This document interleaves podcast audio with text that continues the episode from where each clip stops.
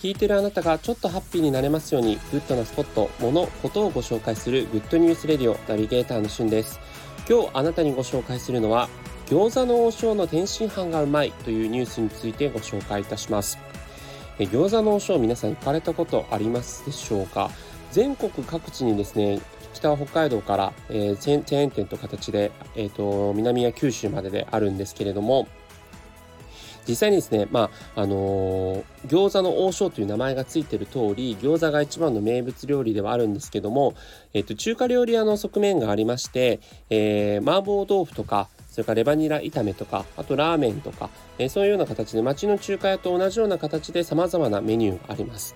そしてあの餃子の王将はですね、えっと、変わってるのが店舗によって味が微妙に違うというのも結構有名なお話で、まあ、あの実際に、えっと、食べ歩いたわけではないんですけど餃子の王将芸人曰く、えー、かなりこの店舗とこの店舗で味がかなり違うというような、まあ、フランチャイズ的な感じなんでしょうかね、えー、特色があったりそのお店限定のメニューがあったりっていうのも面白いところなんですがその中で最近私がハマってるのが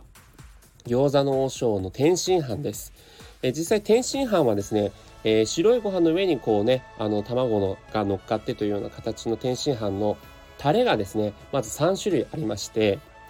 甘だれ甘酢だれですねと、えっと、塩だれそして京タレという形で京都の、えっと、天津飯屋さんにあるような透明なですねタレがかかっているというような形の3種類から選ぶことができます。